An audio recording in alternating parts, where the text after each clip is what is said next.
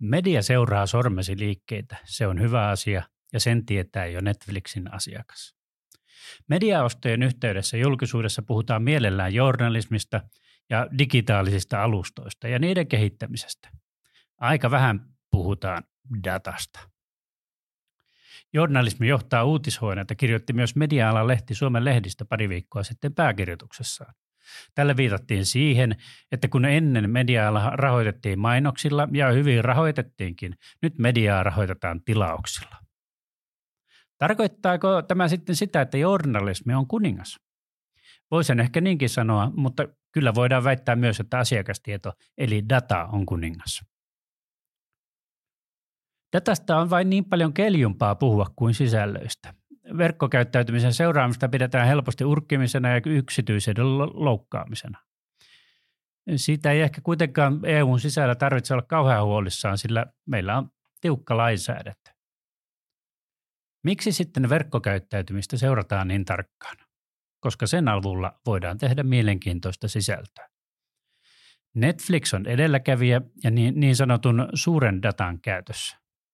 Tunnetuin esimerkki on House of Cards-sarja. Netflix tiesi jo ennalta, että sarja on menestys ja sitoutui käyttämään siihen 100 miljoonaa dollaria ennen kuin yhtään osaa oli julkaistu. Netflix huomasi käyttäjäseurannan avulla valtavan määrän asiakkaita, jotka katsoivat kaikki ohjaaja David Fincherin elokuvat alusta loppuun. Data kertoi myös, että Kevin Spaceylla oli samanlainen uskollinen seuraajakunta.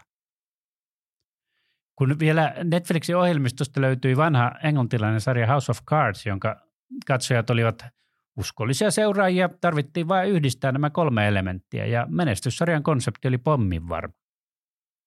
Uuden House of Cards-sarjan kahden ensimmäisen tuotantokauden aikana Netflixin tilaajakunta lisääntyi peräti kolmella miljoonalla. Ja sarjasta tuli televisiosarjojen yksi klassikoista. Tällaisia ison datan avulla tuotettuja sarjoja Netflix syöntää, suoltaa nyt miljardeilla. Joskus ison datan rautalanka kyllä näkyy turhankin selvästi ja elementit eivät istu keskenään luontevasti. Katsokaapa vaikka sarjaa Giri Haji.